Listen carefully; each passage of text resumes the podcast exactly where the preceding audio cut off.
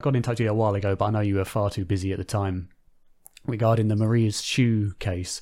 And I did a video recently where I was giving my thoughts on a skeptic who was looking at Maria's shoe and was effectively saying that it was, you know, disproven, and it was proven to be visible from wherever else, and that these studies a bit. And I kind of gave my thoughts, but I couldn't give enough because I don't know enough about the case itself. So Paul saw it and came back to you and said, or came back to me and said, ask Kimberly if she'll be interested in coming on. I don't know, did you watch the video? Yes. You did, so you heard his argument. I did. That's why I formed a good opinion of you, Darren, to be honest.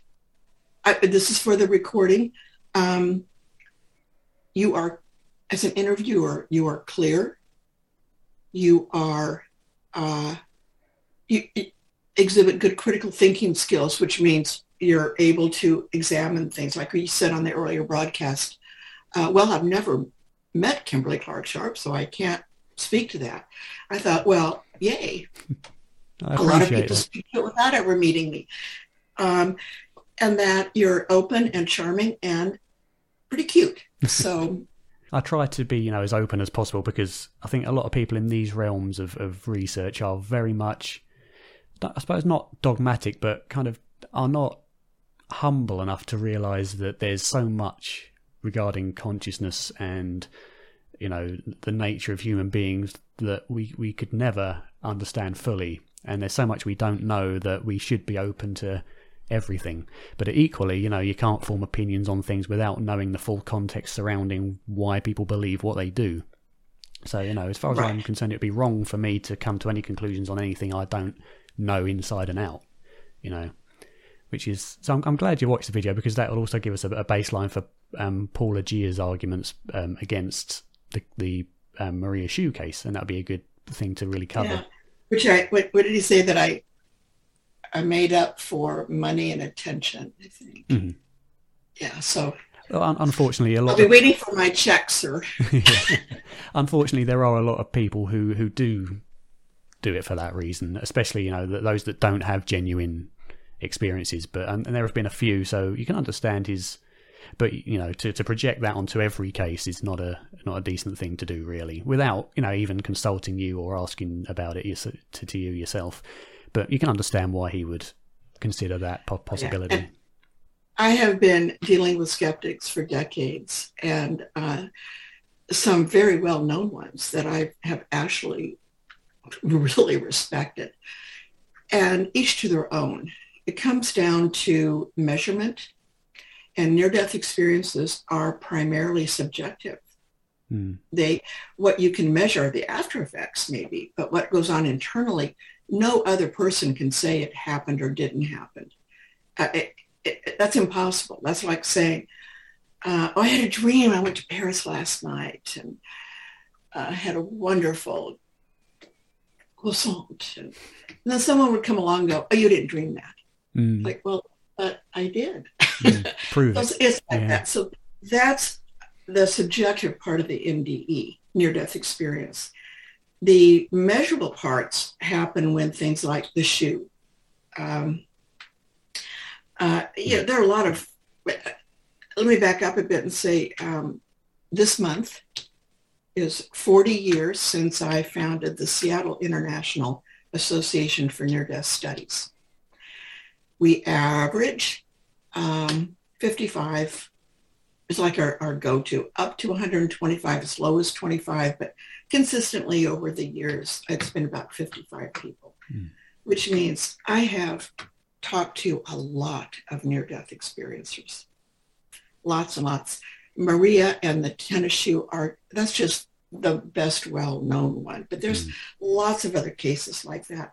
For instance, Seattle is a town that for many, many, many years depended economically on the Boeing company. And that put a lot of engineers into the population of Seattle. Now, when engineers have a near-death experience, it's different. Their brains, engineers are just different. Are they really human? Let's discuss. But they're just different. They categorize and analyze and carry on. It's really a hoot when an engineer has a near-death experience because the approach is amazing. But one of them, like Maria, was at work, people around him, heart attack, needed resuscitation. But while he was waiting for medics to show up, he was above looking down and saw an engineering instrument that the team had been missing on top of, I think it was a file cabinet or so. And it was there. It just, there weren't a bunch of nurses to spread that story around. But, and then another engineer who had a near-death experience when I was working on a coronary care unit. It was hilarious in a way, but I'm making fun of him. But he came back to my office with like this 3-ring binder, just categorizing. And then, plastic encased, showing it, and really, really broke it down. So when engineers have any kind of out-of-body experience, their precision is impressive in the reporting of it. But again, though, skeptics can come at people and go, oh, no, it didn't. It didn't happen. It didn't happen. Mm-hmm. But it, as you said, it's not based on relationship or study. It's just really, at the end of the day, an opinion. Mm. And I haven't met anyone who's actually gone to college and majored in skepticism. There's no major, there's no degree called that. So it comes down to opinions because no skeptic can prove it, their point of view. And so I used to care. But, I, at my age and time, I know what happened. And, if it is interesting to one or if it comforts one, that's great. If it doesn't, that's fine. Yeah, I just mind it when it goes into publication for the public. Mm-hmm. And I don't have a chance to say, what are you talking about? Mm-hmm. Unless I write a rebuttal, which I have. And I thought that rebuttal would have settled the dust on the subject. But if people haven't read the rebuttal or any other information about near-death experiences, then what's the point of even having a conversation? I think the general problem with near-death experience research is that the implications of, especially, the what Jan Holden calls veridical perception, the implications of that are so far removed from our current understanding of the brain and consciousness that the default would be to assume that there's a natural explanation that just hasn't been discovered yet, and that these implications can't possibly take place because, as I say, they're so far removed from our current understandings. And I think generally a lot of skeptical ideas come from, as you say, not understanding, again, the full context surrounding why the proponents believe what they do, and especially the scholarly components like Dr. Bruce Grayson, Jan Holden, Penny Sartori, Pim van Lommel, among others. Because I think it seems that a lot of people believe that our belief that near-death experiences are genuine out-of-body phenomena, I suppose, stems from Eben Alexander's case, Maria's Shoe case, and all the others that have been very highly publicised, but they don't seem to take for granted, or they don't seem to realise that, as you say, it's very unwise to base your full understanding of near-death experiences on the media's interpretation of them. As you say, we have countless case studies and, I believe meta-analyses of reports of near-death experiences, as well as several retrospective and prospective studies done on the subject.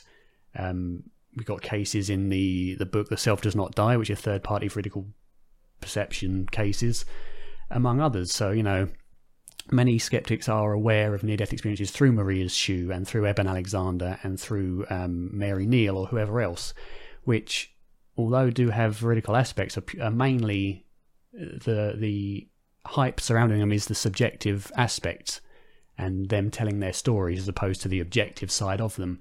So, of course, when you have something that is purely subjective and it's shown as purely subjective, there is no way of showing that took place because, as you said, you can't measure subjective experiences.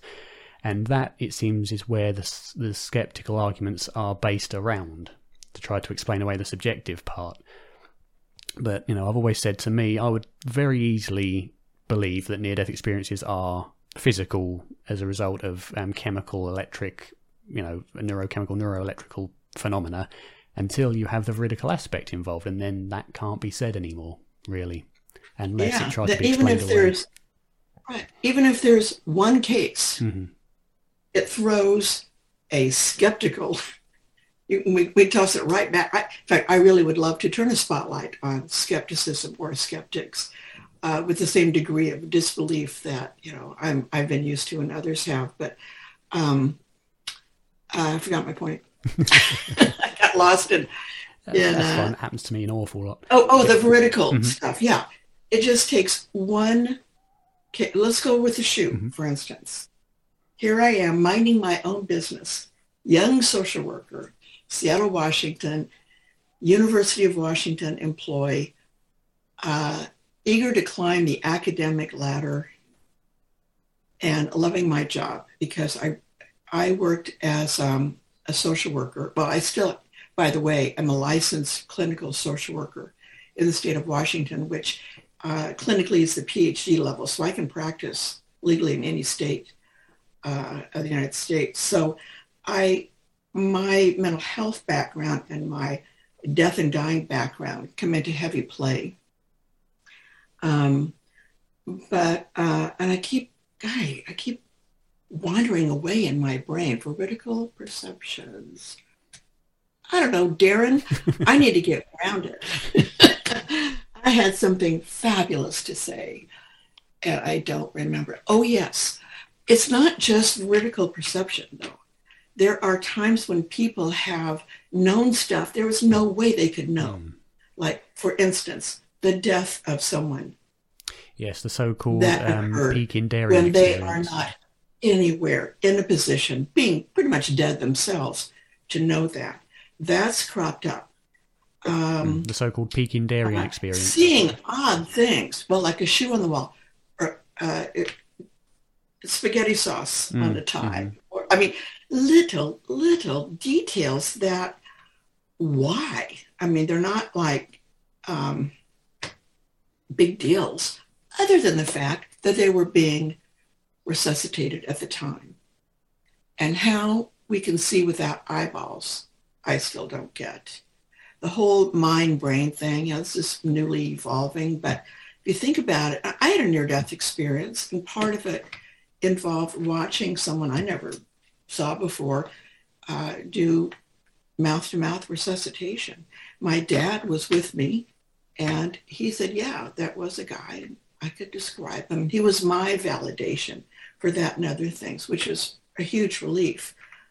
With the shoe, I was the validation. Maria, this patient, wanted someone to find the shoe and validate her experience. It fell to me, this is where I wandered off. I'm coming back now. It fell to me as a social worker, again, the academically ambitious, young, death and dying, I want to help people social worker, to wander into that situation. But then the tables turn. So now there's a shoe, and I can validate Maria's experience, which was stunning. And then I started getting skeptical responses. So then I passed it on to it. It's like, well, I want to talk to the doctor who was in charge. I talked to the doctor in charge into one interview, and he said, no more, I'm not doing it. Because then the big mound of skeptics, went after him. There's just no end to it. So people have said to me, show me the shoe, and then I'll believe.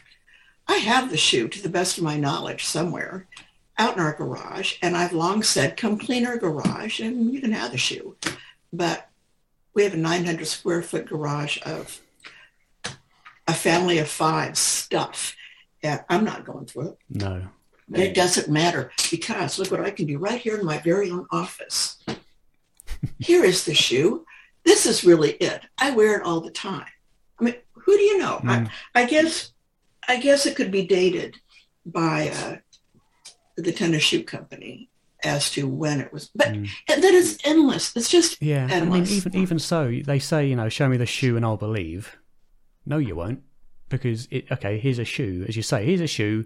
This is still what we were saying. It's not the fact that does the shoe exist or not that's the argument. It's was it visible from where it was. So whether you see the shoe or not, and you know the shoe exists, doesn't provide any evidence that it actually was visible from where it is. So no, it's not going to convince you.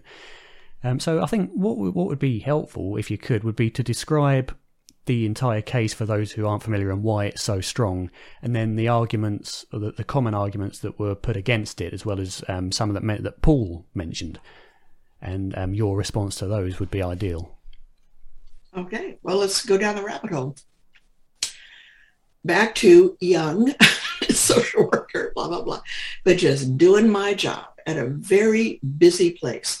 Harborview Medical Center in Seattle, Washington, in the United States, serves a land mass of 1/4 of the United States. So that's a big chunk. Mm. And so,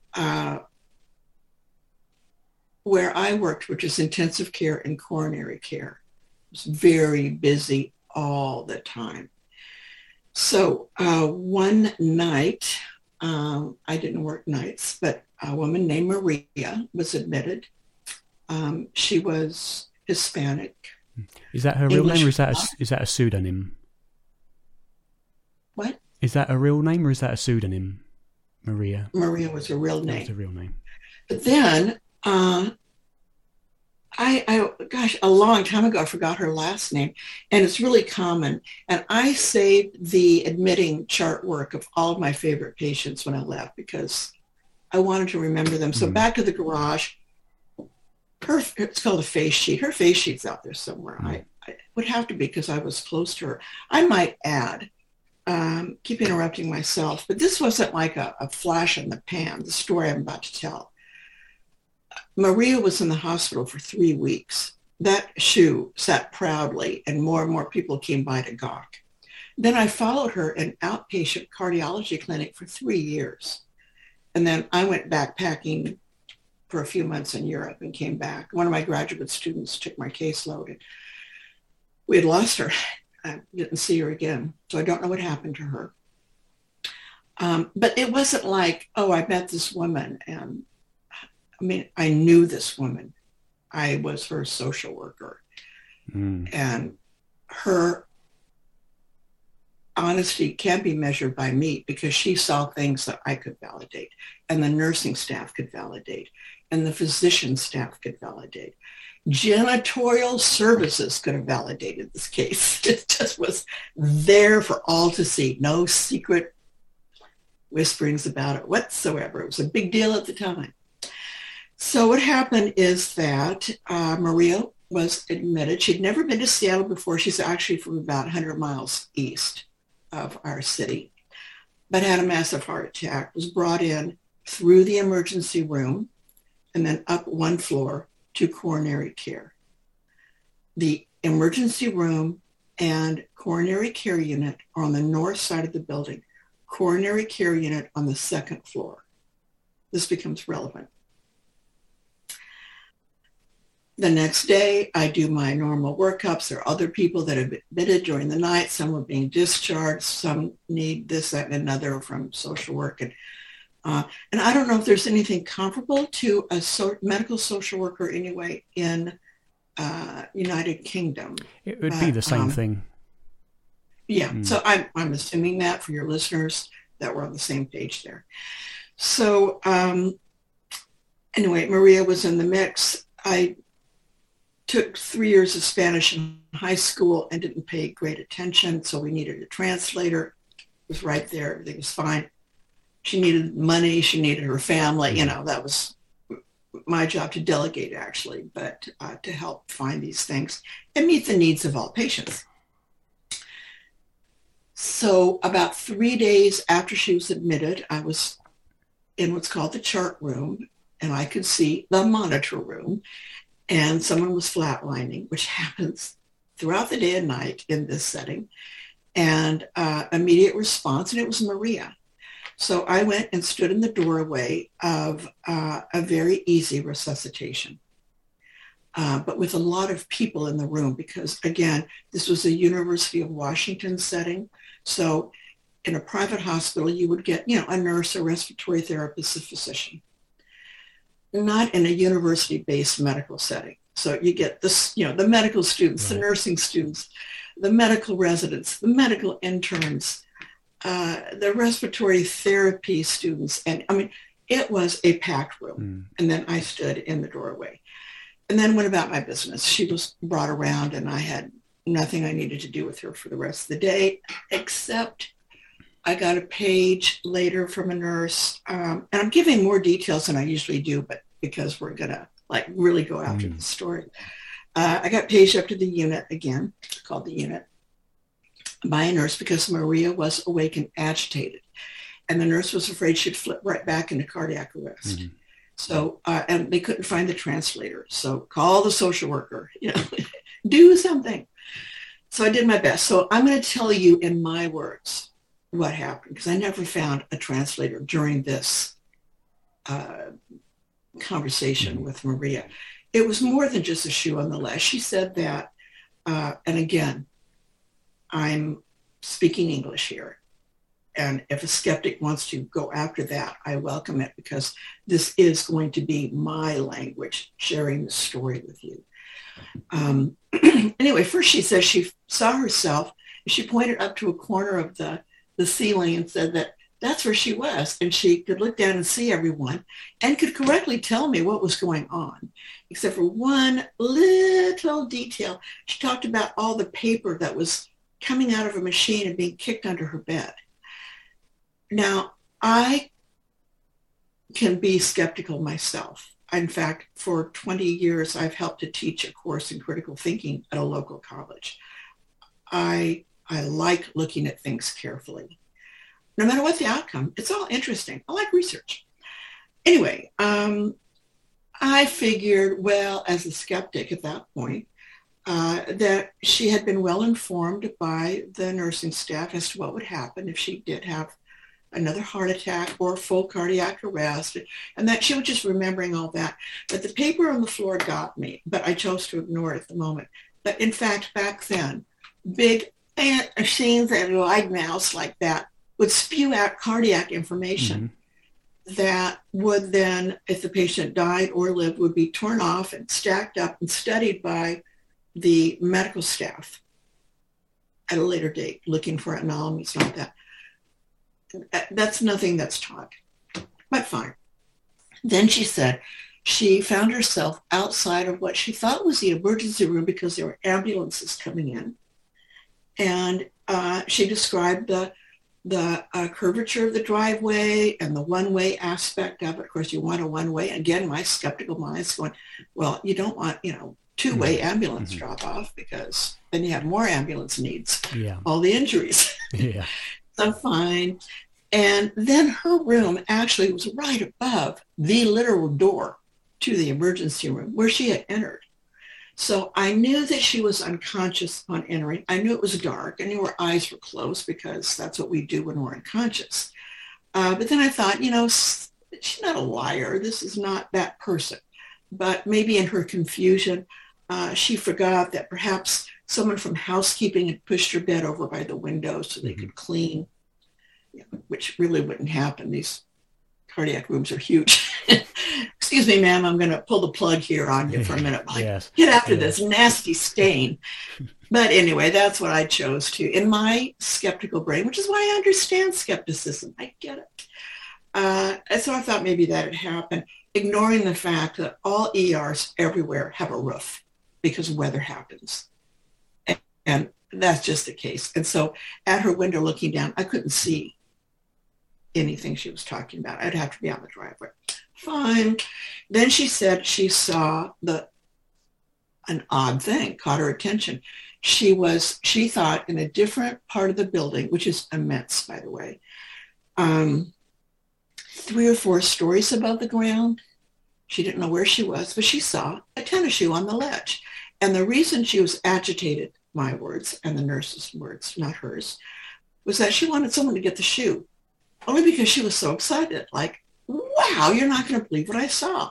And it's so weird, and it's there somewhere. But again, no orientation.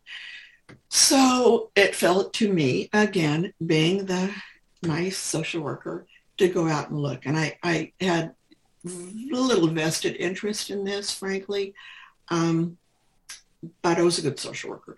So I went outside and looked up on the west side of the building, and I didn't see anything. It's been asked of me, why didn't you step back further?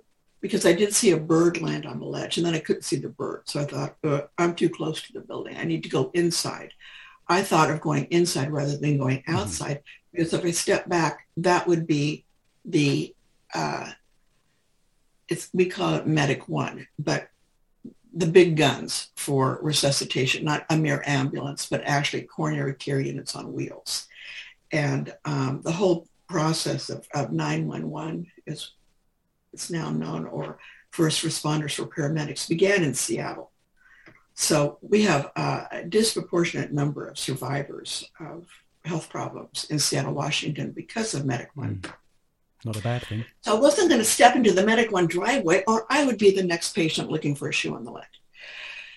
And then someone said, and in Leslie Keene's book, her editor was like the best skeptic I ever came across. So she said, well, why don't you even go back further?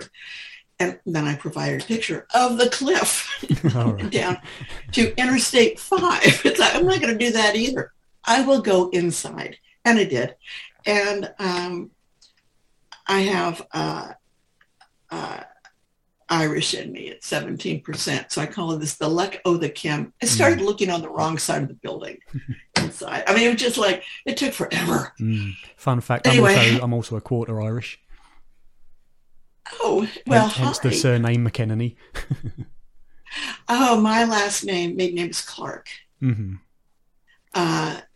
And somewhere in there, my Irish kin and my Scottish kin got together back in the day and came up with Clark. Nice. So, but yeah, so those are my UK roots and Welsh, but we can talk about that off the recording. So at Harborview, though, in that section, I was in the center section, again, of an immense building that had three sections. And the windows went almost to the floor anyway, so I could walk by on the third floor. I started there because it was the next floor up. I could have gone to 4, 5, 6 or so. I didn't know. But it was mainly walking by. And the third floor was populated with coronary care patients that didn't need intensive care level anymore. So I knew everybody. It was not a big deal that I was walking around. Then I got to the west side of the building, and every now and then there'd be a room that I couldn't see the entire window because of a two-tiered, at that time anyway, metal cart on wheels that would hold stuff, basins, towels. And in one room, not the first, but in one room, couldn't see, so I had to go in and look beyond the cart. And that's when I looked down. And Maria had been very careful in her description of the shoe, that it was large. It was dark blue. There's a scuffed part of the little toe, and there's a white lace that went under the heel, from her perspective, which was outside of the building. And I'm thinking, all that detail in case I see another shoe and there's on the ledge. Yeah. I mean, what the heck is a shoe doing on a ledge anyway? A question that still stands. And then I just went into shock, because it was indeed everything she described. It was a man's shoe. I couldn't see the scuffed up little toe because I didn't care to go out. Dropped my death. But it was very undramatic, Darren. There have been several accounts of this. I recommend people only read my own work, and I'll be happy to direct people to 4 books where I have written this story, including my own. And one author even had me climbing out on the ledge and scooting on my hands and knees, and then going around a corner, scooting on my hands and knees, looking for, I had great legs, and it was mini skirt fashion in those days. I would have been flashing all of downtown Seattle. Not exactly what you wanted to do, yeah. Not to mention, I'm not going to get out on a ledge. Anyway, all I did was open the window and pick up the shoe. It wasn't a big deal. No drama at all. A good example, isn't it, of good example of Chinese whispers, how things can change, pass between people and become something totally different from how it began. Exactly. And that's why I'm happy for the opportunity to go into what may be boring detail with you, but this is the horse's mouth. Yeah. Who knows when we'll meet again? These are details that aren't in any writing. This is the story from the experience of the social worker that found the shoe. More or less, whatever. But anyway, then it was a meanie. For some reason, I went back to a room with the shoe behind my back, and we had a translator by then, but it didn't matter because my Spanish was suddenly coming back. But I asked her, can you tell me about what the inside of the shoe looked like? And she couldn't. Well, because she was outside, eyeball to shoelace. I could see the inside. And then I pulled the shoe out from behind my back. And there the drama started. It was, Viva Zapata!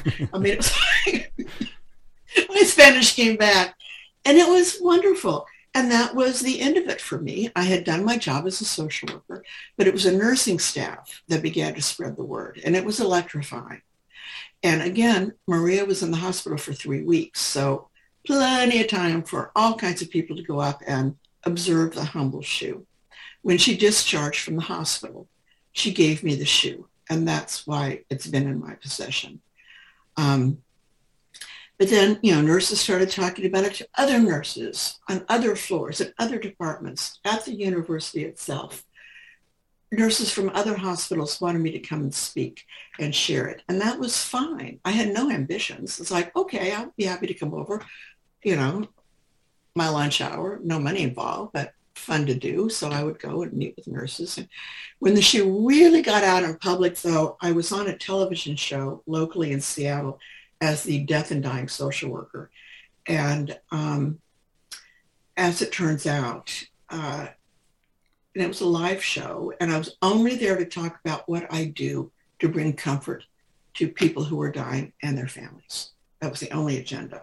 And that was interesting in and of itself because I was the only one, I think, in the world at that time who had a specific job doing this with no other job descriptions but that. Also, this show was packed out because the Seattle Sonics basketball team at that era had won the national championship. And it was like, football in the UK. It was a big deal locally. And the team was going to be on the same show. So they had put up extra bleachers, all this stuff. And then the team didn't show up. So I was the whole broadcast. And they had to fill in time for 300 or so or more probably eager basketball fans who weren't there to hear a social worker talk about death and dying. But they had no other guests. Commercial break, in the back row, the assistant head nurse from the coronary care unit. A lot of my team came down to rah-rah, I was nervous. And she said, ask her about the shoe. I was like, or not. I didn't want that attention. Are you nuts?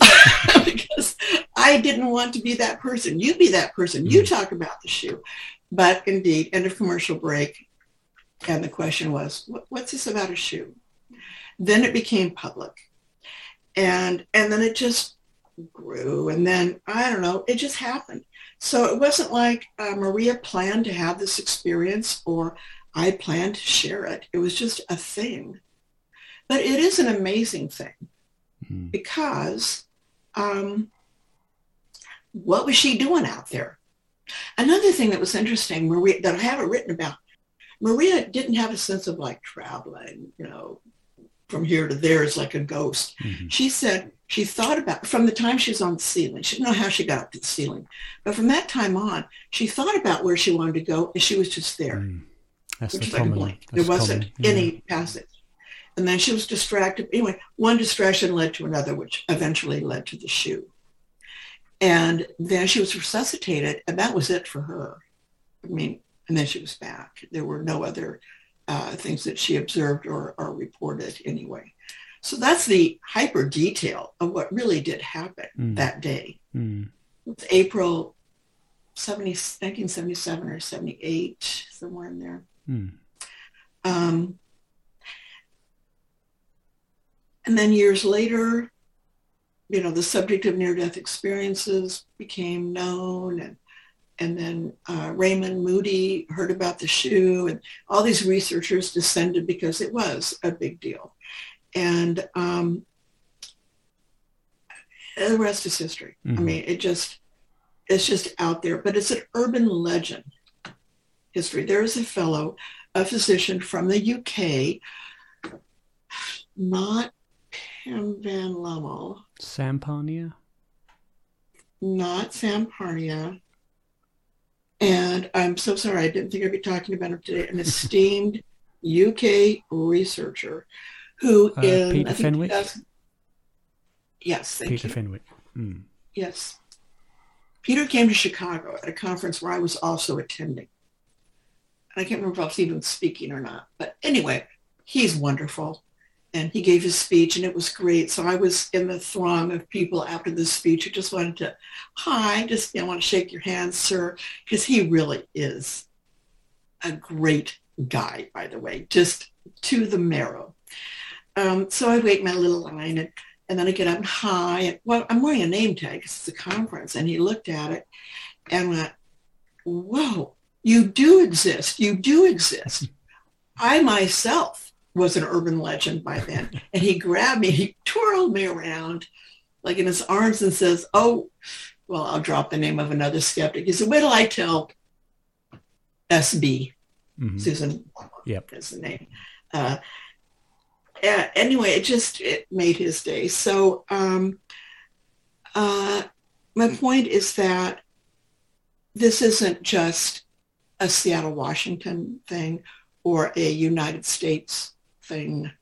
It's also an England thing mm-hmm. or an Antarctic thing or an African thing, whatever. People who come close to dying and come back with something to report are happening globally. Resuscitation efforts are better. There's greater and greater numbers. Eventually, I believe, I don't know if in my lifetime or not, but eventually I believe there would be such a mass of people who are reporting this experience that more and more research will be thrown at it. Because what's missing is money, research dollars. There's really no skeptic that can fully say anything because it just hasn't been explored enough.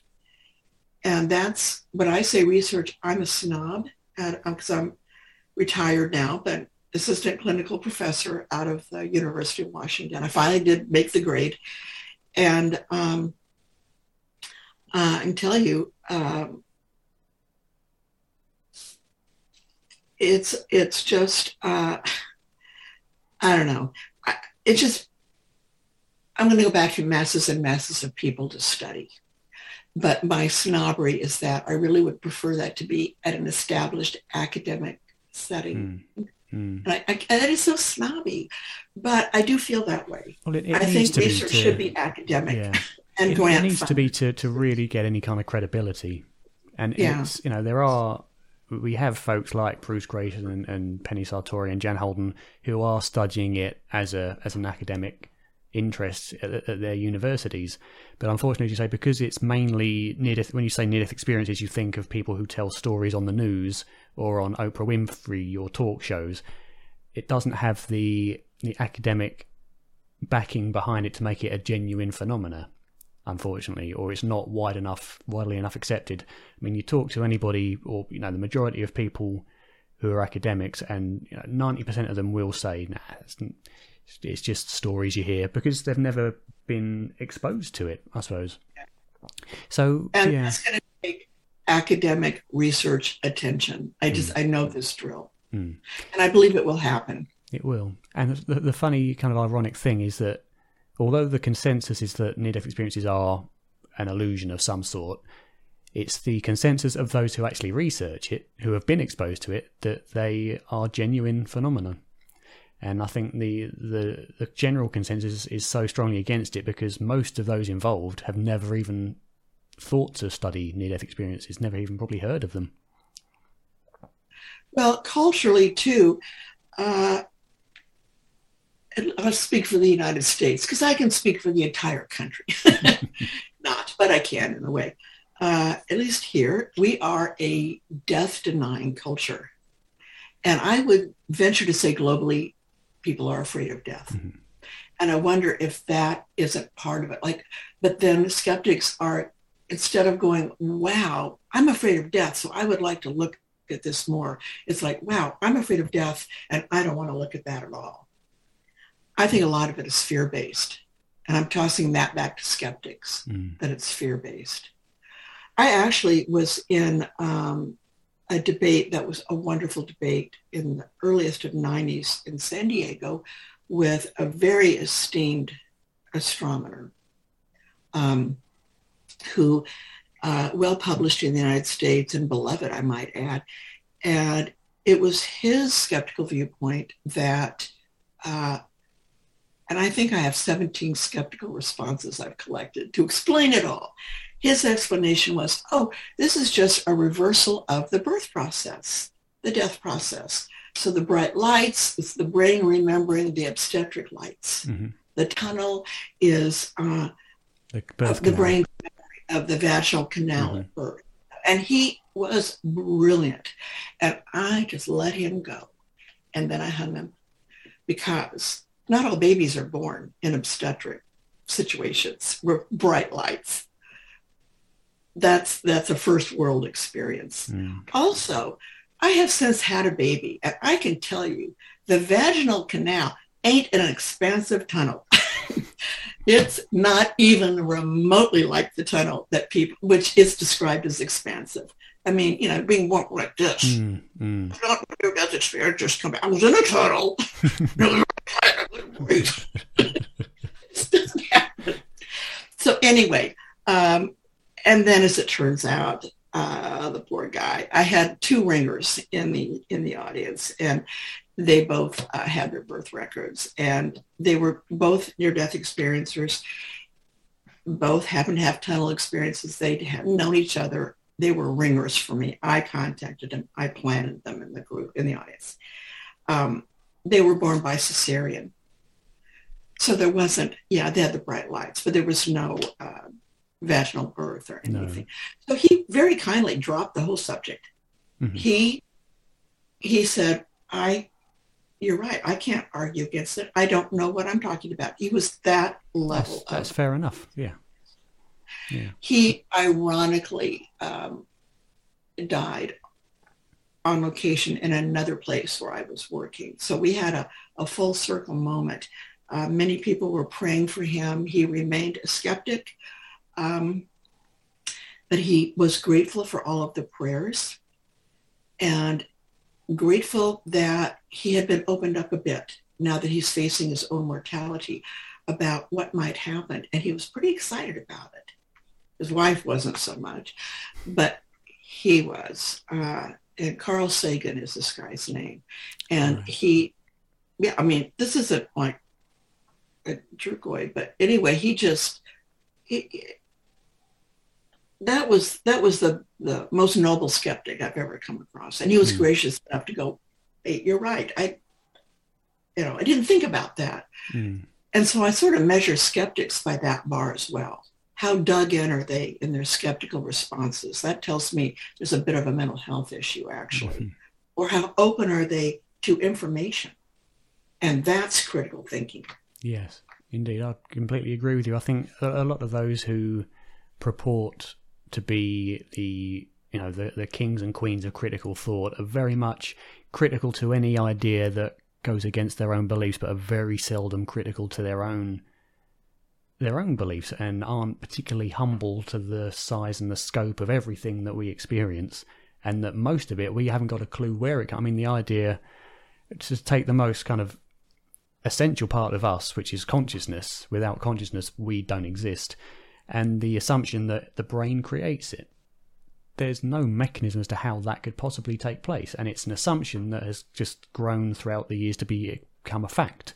And nobody ever questions that belief. They take that as kind of the foundational truth that everything should be built upon for consciousness research. And yet that foundation is an unproven, certainly unmechanismed idea, and yet nobody ever seems to question that when they're arguing these sort of things. And I think, as you say, most of that is due to the cultural implication. We're brought up in the Western culture where everything is very materialistic, based in science. It's not so much in the Eastern, where it's more focused away from material possessions and material sciences to more kind of how to live happily and how to respect each other, as opposed to how do things work and how can we benefit from it. So I wonder then, what are some of the most commonly seen or most publicly available skeptical arguments to Maria's Shoe? Okay, well, we'll start with the one that hurts the most, that I'm lying. Mm-hmm. Just bold-faced lie. That's easy to dismiss because I wasn't in a vacuum. I mean, there were other people. This was well witnessed. You know, but still, I'll go with that. Okay, I told a big lie, and then managed to convince everyone through hypnosis that this happened. I don't know. You can carry this out as far as you want. That Maria had indeed been lying herself, that she actually had seen the shoe on the ledge, and before she had cardiac arrest, in case she had a cardiac arrest, she could report that and become really famous on the second floor of Harborview Medical Center. Mm-hmm. So that would be her goal. I can assure you, though, I did find the shoe, so Maria was not lying. So I suppose the idea of you lying as well kind of encompasses full, complete fabrication, but also, I suppose, embellishment of facts to make them seem more dramatic and things like that. Yeah, which is why I want to make clear that it wasn't dramatic when I found the shoe. I opened the window and picked up the shoe. I mean, it was like... there wasn't any drama involved until I went down and went the Viva Zapata thing. That was the drama. Otherwise, what it did for me, though, I did gain. I want to be honest because I haven't really thought of this before. This is an interesting conversation. It may be boring to listeners, but I'm enjoying it.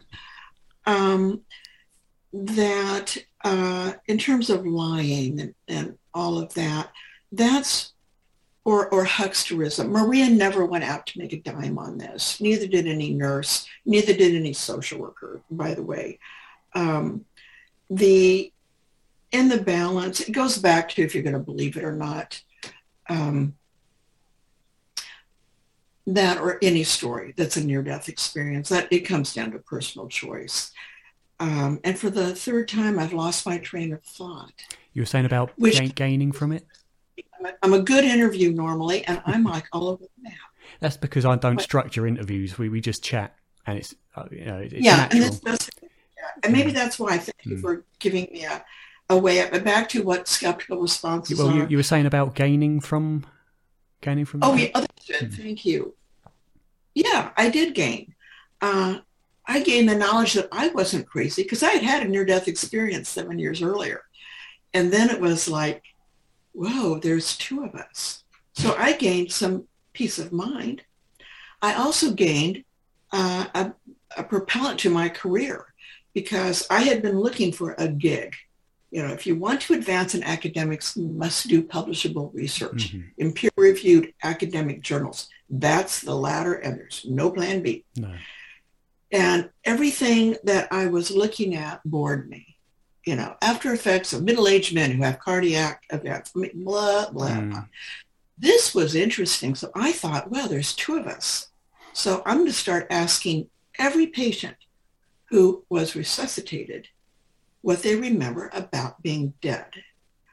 And I think I used that word rather than while you were resuscitated, because what do they know? If they're out of it, they don't know that they were resuscitated. And I got nothing for 2 months. And then I scored with a 16-year-old girl. And this was after 2 months of, huh? Or what? Or And then all of a sudden, and whereas Maria talked for a long time about what happened, this gal, who was there because of an overdose, she survived. It was a suicide attempt over a broken heart. Right. And I said, well, what do you remember about being dead or something to that effect? And she just sprung right back and said, oh yeah, I was with my oompa. And I thought, oh, uh-huh. And she went on and on. Turns out oompa was her grandpa. And that's who greeted her and loved her and sent her back. And then I thought, okay, we've got, a 52-year-old woman. We have a teenage girl. That's 3. And on I went. And that was the basis of me finding so many near-death experiencers. I was in the heart of where people were going to report. Although they didn't always report. One guy outright lied to me. I was a backup social worker in the burn unit. And talked to a guy who also had been resuscitated, and he had no arms. He'd come in contact with a high voltage wire and it electrocuted him and literally blew his arms off. Ouch. So, but he was resuscitated. So I wanted to know what he remembered. And he said, I don't remember anything. So, okay, fine. Years later, he came to a Seattle Alliance meeting and said, do you remember me? And I didn't know who he was. I haven't met many people with no arms, but, I didn't remember him, to be honest. And he told me that he was that man and that he lied to me because he had to deal with so much pain and then rehab and then integrating back into his community and dealing with his disfiguring and all that. He just couldn't deal with a near-death experience. So if the lying happens, it's on the side of not reporting, of an under-reporting. Mm-hmm. Not an over-reporting in my experience. And again, these are people, and the people who come to Seattle Irons, they're just people. They're not going to write books. They're not going to be on your show. They're not going to do anything but, go to work, or go to the grocery store, live their lives. They are teachers or postal carriers or, in one case, a bank robber. They're just people living their lives. Mm-hmm. But there are millions of them. Oh, you want to hear something else that's interesting to me? There is something, this happened in my near-death experience too, but it really caught my attention of late, where I was in a gray, foggy material place. It turns out I love old movies, Darren. I'm a big cinemaholic. And it turns out that, at least in my non-academic research, but that every movie made about the afterlife globally in World War II involved gray, foggy material as one drifted to death or near death. Right. And there are tons of movies out of the UK that hit that. My question also with, how do we see without eyeballs when we're looking at something in distance? What's with the foggy material? I mean, is that the way station? Is that the transition point? No one's ever looked at that, ever. No. What do we as humans do when we die? They're beginning to look at it now. There's some brain measurements, and finally the golden egg was laid very recently by someone who was actually on an EEG machine. That's right. Wanted to rest, been published now, and indeed there is brain activity for quite a while. That's news.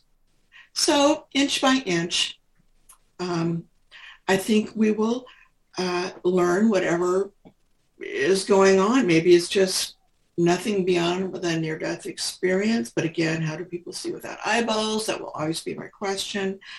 But I believe that we will learn more in time that may explain it all. Or maybe we have found the division literally between science and faith. Mm-hmm. And those are turbulent waters.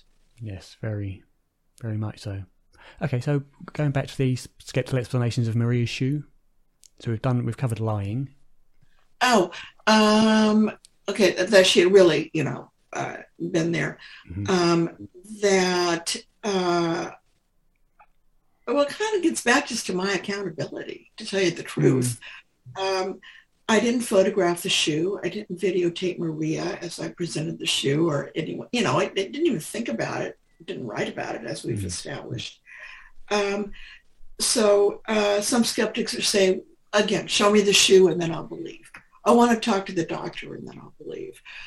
Just a few days ago, someone wrote and said, could you send me the names of 3 people that you worked with at that time who also observed the shoe? And I just, no. Easy response. I don't even know where they are now. What 3 people? People are dying off. I'm 74. I just turned that age. People I'm talking about were older than me. Mm. So eventually it's, you know, I'm going to die and you won't even have anything but this recording to remember me by. But that's, for the shoe itself, that's basically it. But for other near-death experiences, there's been too much oxygen in the brain, not enough oxygen in the brain, being asleep. Oh, I love that one. Oh, you were just asleep. I don't think so. If you're being resuscitated, you're not taking a nap. We can either kind of stop the recording there, or if you like, we can go just briefly into your own near-death experience. Whichever you'd like to do. We can go into my own near-death experience. Sure. If I can be briefer than I might have been, like telling the whole shoe story. That was a long story. I don't. But yeah, I in the state of Kansas, which is kind of a comical state to be from, because that's like the heartland of the United States, where nothing strange ever happens, except it did. Anyway, I was at a driver's license bureau, Shawnee Mission, Kansas, with my father. For some reason, leaving the building, I collapsed into and through his arms. A uniformed nurse happened to be passing. I want to tell you my dad's perspective first, because he's my validation. Uniformed nurse happened passing by. She ran over. She couldn't find a pulse. She wasn't sure I was breathing, I guess. I don't know. 2 phone calls were made. This predates one phone call for an emergency response. So local volunteer firefighters were called, and then an ambulance from the closest major hospital.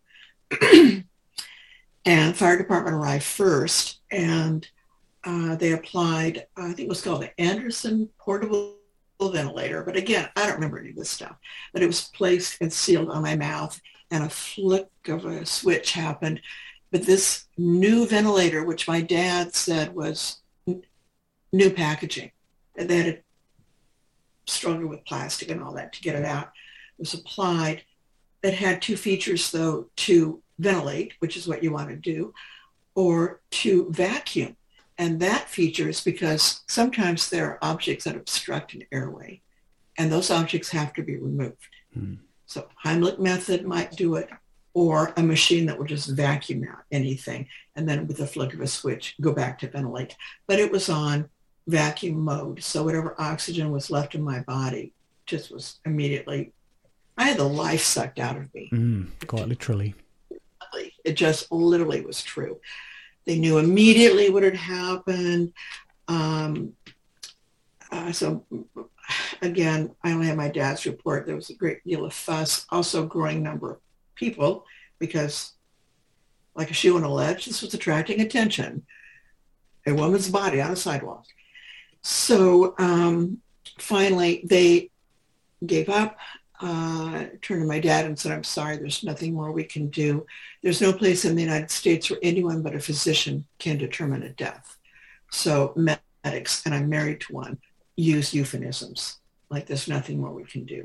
Then a man came out of this crowd, swearing a lot, according to my dad, and plucked the firefighters off me and did what we now call mouth-to-mouth resuscitation, which now, as it turns out, isn't necessary. By the way, you see me, pulse, just do that. If you see someone who isn't breathing and doesn't have a heartbeat, all you have to do is the chest thing, about a thumb's distance down from the diaphragm, singing to the BJs, Staying Alive. That's right. You don't have to the mouth-to-mouth anymore. I just want to get that in for the sake of the viewing public. So, and then that failed, and my dad's memories ends then in trauma. But he remembers an ambulance coming, and people were cheering because apparently I was unconscious but breathing on my own. And the body was thrown in the back of the ambulance. My dad jumped in the back of the ambulance with me. Off we went to the emergency room. Apparently things went downhill in the emergency room for a while. But, you know, I hate to give away the ending to a good book, but she lived. I was worried for a minute, yes. I want you to buy the book and spend money to find that out, so that I can be rich and famous. And famous, but, yeah. Obviously. So that's my dad's memory. Oh, and I might say, though, I did pull my medical records when I wrote After the Light, because I thought I want to be the one to read them, not some journalist. And I was astonished now that I know how to chart. My admitting records were... unclear. Cardiac event, question mark. Faint, question mark. Primary reason for admission was suffocation due to the snafu with the ventilator. And I thought, I'm a snafu? That's what stuck out to me. It's like pretty casual charting, doctor. Yes, indeed. But anyway, what I remember is a woman's voice to my left saying, I'm not getting a pulse, I'm not getting a pulse. And I turned to her with the same sense of reality with which I'm speaking to you, Darren, and said, of course you're getting a pulse. Otherwise I wouldn't be talking, something to that effect. She ignored me. So I thought, fine, you know, I'll just, I don't know if it was a near-death snit or what, but I was like, huh. I remember that, feeling kind of harumph. I don't like to be ignored, especially when I'm talking. Yes, anyway, myself, though, in that gray material, just like that, that foggy stuff that I mentioned earlier in this program. And interesting, because I felt very calm. I didn't feel alone, but I felt like I was appropriately waiting for something. My metaphor is that I'm at the gate of my local airport, and I've got a ticket in hand, and I'm waiting for my section of the plane to be called to board. It felt like that, like, oh, this is what we do here. Then that foggy material was blown away by something, you know, here's the problem. There aren't words. I struggle, and I've told the tale plenty. I don't have the right words. Everything I'm telling you is in a linear fashion, and it wasn't like that. But this light, for lack of a better word, brighter than a million suns. Should I ever look at a million suns? I haven't. Exploded under me and then spread out in all directions. And it was all love. And I said, homie, home. I later learned that's what I used to say when I was a toddler learning language. And one of my bougie things that my parents would remember is me, you know, approaching our house in the car and going, homie home, oh, Kibby so cute. I never heard that, but I learned that when I told them. You know, I said, homie home. I feel like I was in the presence of what we would call God, or creator, or love. It doesn't matter. It was an enormous burst of impossibly intense love. And it was personal.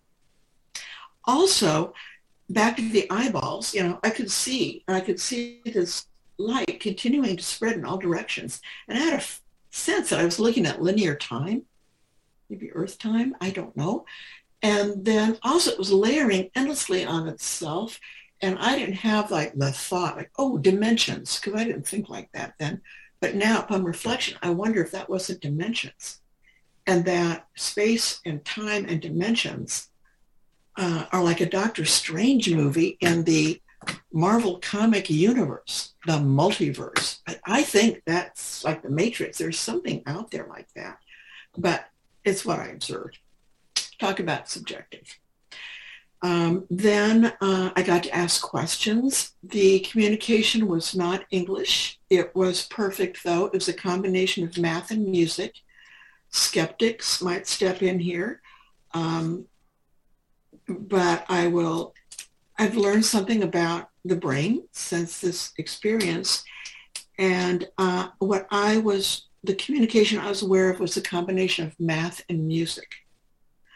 And the tie into consciousness and the brain as an organ in our skull might be a tie-in here because, as it turns out, there is a point in the brain. Conventional wisdom is that you teach your kids music under the age of 10 because the brain doesn't, it's the same spot in the brain. The brain doesn't really differentiate between math and music for a while. I'm not a brain scientist, so that's my understanding. But it was interesting to me to learn that. That was our communication, though. Also, skeptics will say, oh, you get what you expect.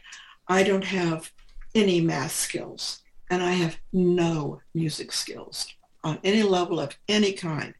So, but it worked perfectly. And then I was told I had to go back, and I didn't wanna, and I argued, but I was sent back anyway. And then I failed to get the driver's license I was after because I couldn't parallel park. So I was sent back, and my first thought was a joke because I never got within 6 feet of the curb at the Department of Motor Vehicles. So I had to come back for a do-over on that. So I'm back, and I'm about 6 feet from my physical body, and my first thought was, I can't even park myself. Even odd for me to think of, and odd for me to reflect on, like how, again, the eyeball thing, how could I see my body? Granted, hard to see, there were legs in the way, and it was distorted, but it was me. But the me that was me was not in that flesh. My consciousness, as we now have a word for, my awareness was 6. Unfortunately, at this point, we lost connection and the call was dropped. So that is the end of this episode with Kim Clark Sharp, the nurse who reported the infamous Maria's Shoe near-death experience case. During this recording, me and Kim did go over a sceptical argument against the Maria's Shoe case by Paula Gia. You can find that video, which was published earlier, to the channel. I'll link it in the description below. But as always, thank you very much for listening to this episode of the podcast, and I'll see you in the next one.